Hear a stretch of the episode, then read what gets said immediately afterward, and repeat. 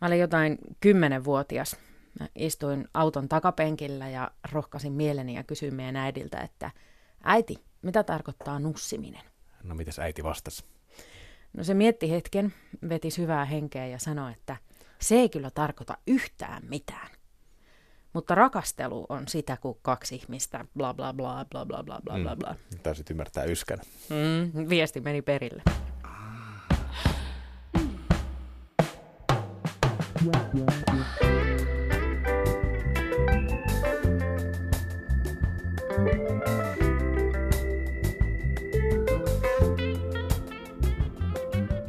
Ihmiskunta tuntee lukemattoman määrän sanontoja, jotka liittyy seksin luonnollisuuteen ja jonkinlaiseen väistämättömyyteen.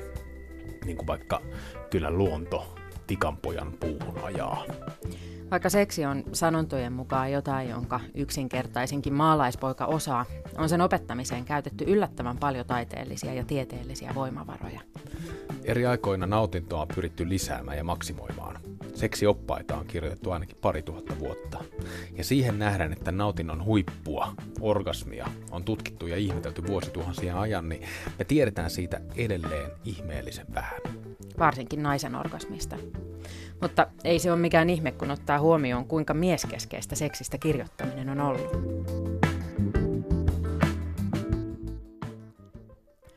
Antiikin aikaan elänyt roomalainen Ovidius on tunnetuin myyttirunoelmastaan muodonmuutoksia.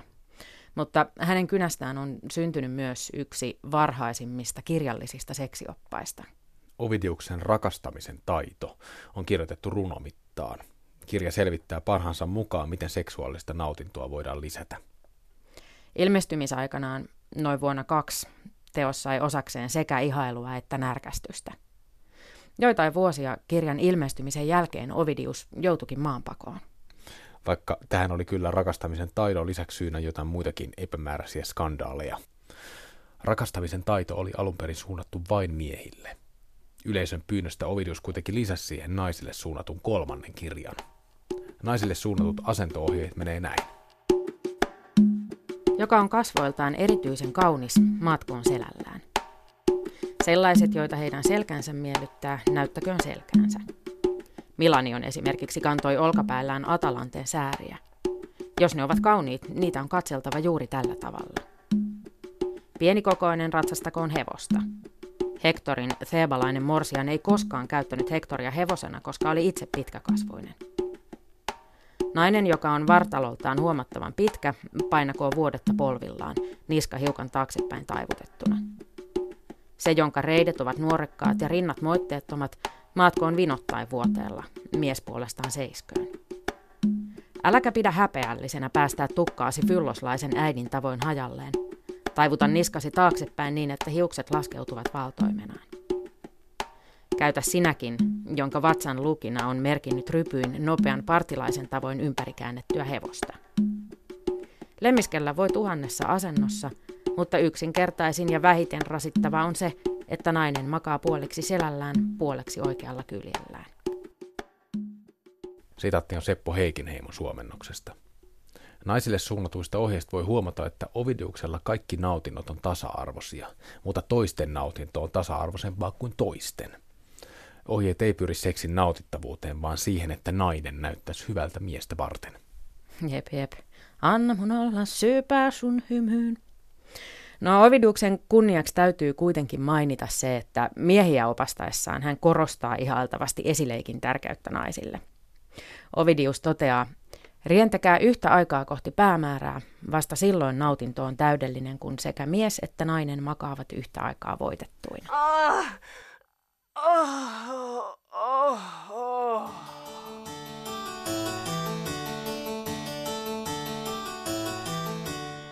Keskiajan Euroopasta ei juuri säilyneitä seksioppaita ole, mutta 1600-luvulla ilmestyy Venuksen koulu. Se on dialogimuotoon kirjoitettu teos, jossa nuori neitonen Fanchon keskustelee lemmen asioista kokeneemman serkkuunsa Susannan kanssa.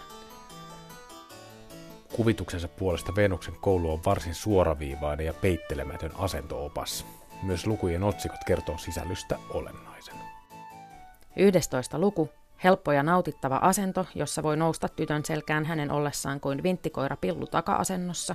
24. luku, kuinka paritellaan piirongin tai kirstun päällä ajan ollessa tiukalla. Venuksen koulun otsikko, käytännön ohjeita naisten iloksi, viittaa siihen, että opus olisi suunnattu naisille. 1600-luvun Euroopassa teos tuski päätyi kovinkaan monen naisen käsiin. Kohun sekin kyllä aiheutti.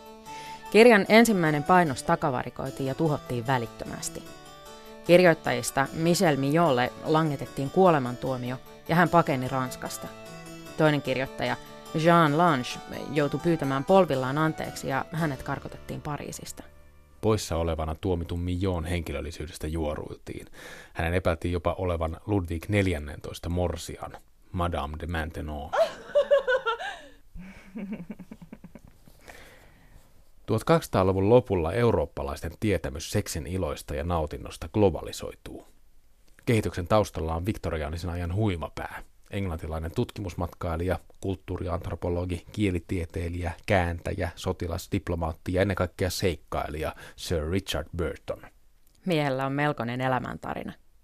Hänet erotettiin yliopistosta hänen käyttäydyttyään sääntöjen vastaisesti laukkakilpailuissa – hänet erotettiin armeijasta hänen toimitettuaan liian yksityiskohtaisen raportin pakistanilaisen Karatsin kaupungin homobordelleista. Myöhemmin Richard Burton kävi tutustumassa kristityltä kiellettyihin Mekan ja Medinan kaupunkeihin. Burton opiskeli matkaa varten täydellisen arabian kielen ja antoi jopa ympäri leikata itsensä, ettei huijaus paljastuisi. Elämässä aikana Burtonin kerrotaan oppineen 29 kieltä.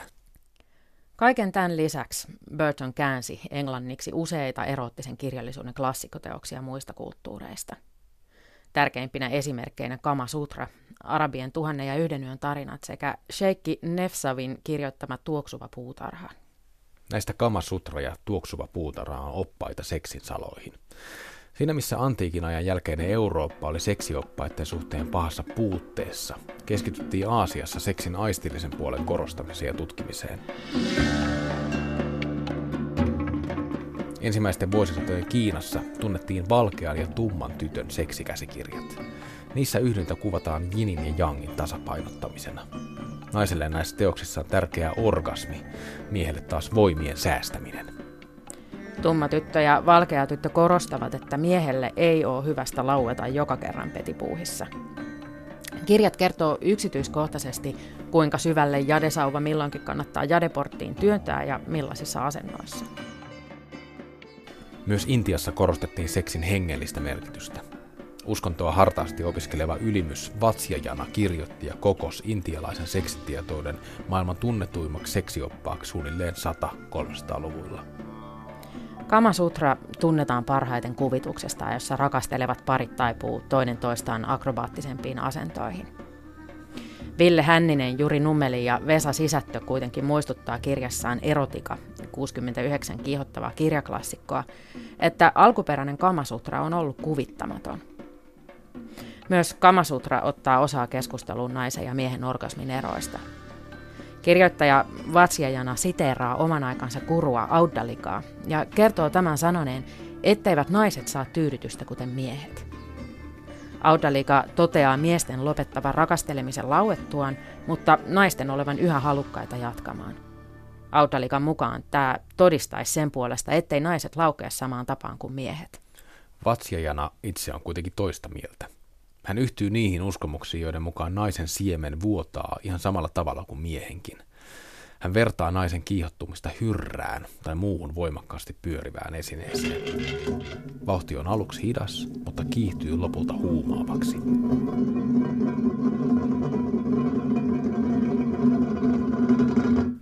Kun Sir Richard Burton käänsi aasialaista ja arabien erottista kirjallisuutta englanniksi, ei ne suinkaan päätyneet julkiseen levitykseen. Ei todellakaan. Ne oli tarkoitettu hyvin pienelle piirille, Burtonin omalle Kama Shastra Societylle. Tähän mystiseen seuraan kuulu tarkkaan valikoituja viktoriaanisen ajan herrasmiehiä. Ansiokkaan käännöstyön lisäksi nämä herrat keräs monenlaista pornahtavaa materiaalia. Eurooppalaiset kirjapainot oli hyvin tietoisia siitä, että varakkaat herrasmiehet mielellään haali tällaista tuotantoa yksityisiin kirjahyllyihinsä. Keräilyn kohteista ei siis ollut puutetta. Samaan aikaan virallisissa naisille suunnatuissa seksioppaissa opetettiin ihan toisenlaisia käytösmalleja kuin Kamasutrassa ja muissa herrojen herkuissa. Ruth Smithersin avioopas, ohjeita ja neuvoja nuorille vaimoille, ilmestyi vuonna 1894, eli noin kymmenen vuotta sen jälkeen, kun Burton käänsi Kamasutran englanniksi. Siinä opastetaan nuoria aviovaimoja seuraavasti. Nämä Smithersin kirjan ohjeet on poimittu historialehden artikkelista Hääyö oli entisajan naisten pahin pelko. Antaudu harvoin ja vastentahtoisesti. Muuten säädyllinen avioliitto voi muuttua orgiaksi. Vaikka sukupuolielämä on parhaimmillaankin hyvin vastenmielistä ja pahimmillaan kivuliasta, sitä on siedettävä. Vaimo sammuttaa yhteisen makukamarin valon ja odottaa puolisoaan vuoteessa. Kun mies tulee nukkumaan, vaimon ei pidä sytyttää valoa, sillä mies voi tulkita sen rohkaisuksi. Vaimo antakoon miehensä hapuilla pimeässä. Aina on toivoa siitä, että mies loukkaa itsensä, jolloin vaimo voi torjua hänen lähentelynsä.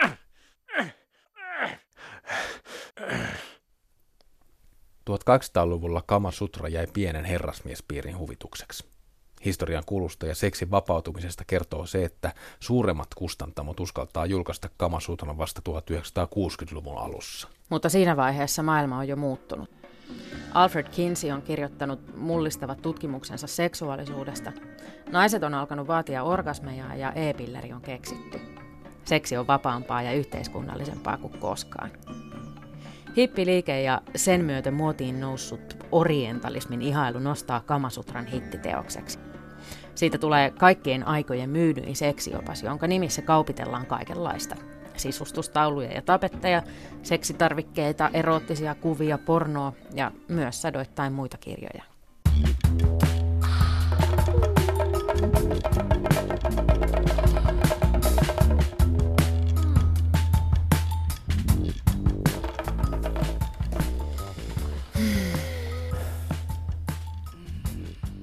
Miksi seksistä puhuminen on niin vaikeaa?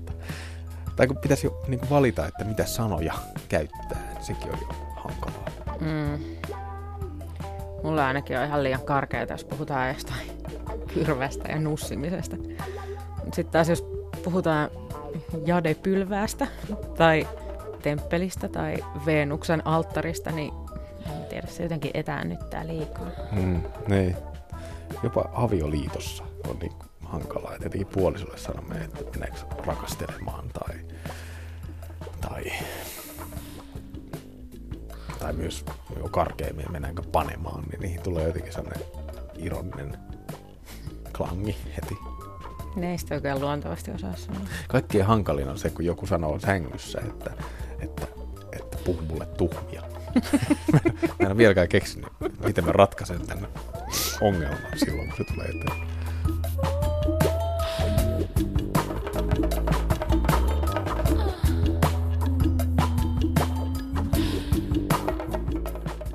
Ihmiskunta on käyttänyt tolkuttoman määrän painomustetta rakastelun taitojen opettamiseen. Ja nykyään tietysti nollia ja ykkösiä. Amerikkalainen kirjailija ja psykoanalyytikko Thomas More kysyy kirjassaan Seksin sielu, se on vuodelta 2003, että onko ihminen tänä päivänä kadottanut seksistä sielukkuuden? Seksuaalisten sisältöjen määrä ja suorituskeskeisyys saa Mooren mukaan meidät unohtaa sen, että seksi on ruumillisuuden lisäksi hyvin sielukasta toimintaa. Se kirja on vähän höpsö, se yle, ylevöittää seksin semmoiseksi pyhäksi ja hengelliseksi toiminnaksi, jossa orgasmi näyttäytyy jonkinlaisena pyhään yhtymisenä. Moore vertaa nykyistä seksiharrastamista pikaruuan syömiseen. Sitä tarjolla paljon ja nopeasti, mutta se ei ole kovin hyvä laatusta eikä se pidempään nautittuna tarjoa tyydytystä tai ravintoa. Mooren mukaan seksin tulisi olla niin kuin hyvin laitettu luomu ja lähiruoka – tarkkaan valituista raaka-aineista tehtyä, jolla vähempikin määrä riittää oikeanlaisen niin ravitsemustasapainon saamiseen. Mooren ajatus on kaunis, mutta joskus mäkkäriseksikin on ihan paikallaan. Vaikka orgasmi voi joskus olla drive-inistä tilattu tämmöinen eurojuusto, niin kaunokirjallisuuden orgasmikuvauksissa korostuu usein pyhyyden kokemukset. Monet orgasmikuvaukset voisi yhtä hyvin kuvata uskonnollista hurmioa tai jonkinlaista äh, shamaanin sielun matkaa – Lady Chatterley rakastajassa päähenkilön ensimmäinen orgasmi riistavartijan kanssa kuvataan Maria Alopeuksen suomentamana seuraavasti.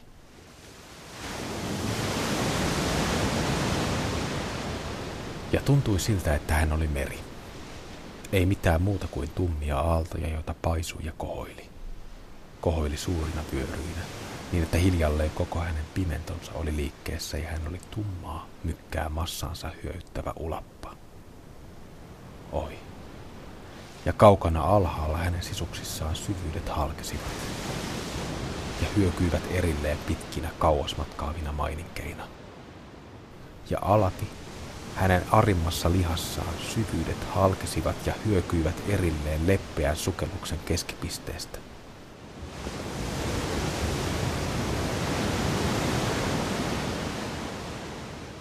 Violet Leducin lesborakkautta kuvaavassa Ceres ja Isabel-romaanissa naiset kietovat rakastellessaan länsituulen sääriinsä. Riikka Pulkkisen rajassa tipahdetaan kohisevaan hetkeen, joka venyy ikuisuudessa. Pasi Ilmari Jääskeläisen kirjassa Lumikko ja yhdeksän muuta nainen on pikku katkarapu, joka keinuu meren pyörteissä, iskeytyen yhä uudestaan vasten jotain suurta.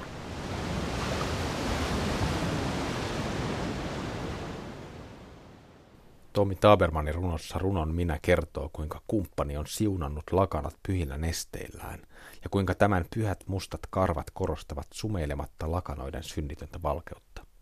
Täsmälleen samaa tematiikkaa jatkaa Juise Leskinen laulussaan Pyhä toimitus. Ota viiniä juo, se on elämä mun. Anna ruumiisi tuo niin mä rauhoitun. Pääsen sisään, näin voimaani lisään, näin liikun lähemmäksi elämää. Karkea ja ylevä yhdistyy riemukkaaksi sekamelskaksi brittiläisen punkkirjailijan Stuart Homein orgasmikuvauksissa. Homein kirjoissa puhutaan sievistelemättä nussimisesta ja persereijästä, mutta kun kaksi miestä yhtyy, he takovat rämeiden primitiivistä rytmiä. Miehet irtautuu todellisuudesta ja jättää ajan ja paikan taakseen. Ihohygieniaa novellikokoelman on suomentanut Juha Aukas. He olivat jättäneet Stoke Newingtonin kauas taakseen. Ostroki ui trooppisen meren lämpimässä virtauksessa. Steve oli vetäytynyt ajan tuolle puolen. Samanaikaiset orgasmit iskivät heihin kuin ensimmäisen tähden DNA koodattu uusinta esitys. He olivat saavuttaneet huipun, josta mies ja mies eivät voi koskaan yhdessä palata. Primitiivisestä ykseydestä heidät laukaistiin takaisin kapitalistisen nykyisyyden hirvittävään todellisuuteen. Seksikohtauksista on joskus vaikea sanoa, että pitäisikö niille myöntää parhaan vai huonoimman kirjallisuuden palkinto. Ja Stuart Homein tapauksessa se on luultavasti just se, mihin kirjailija pyrkii.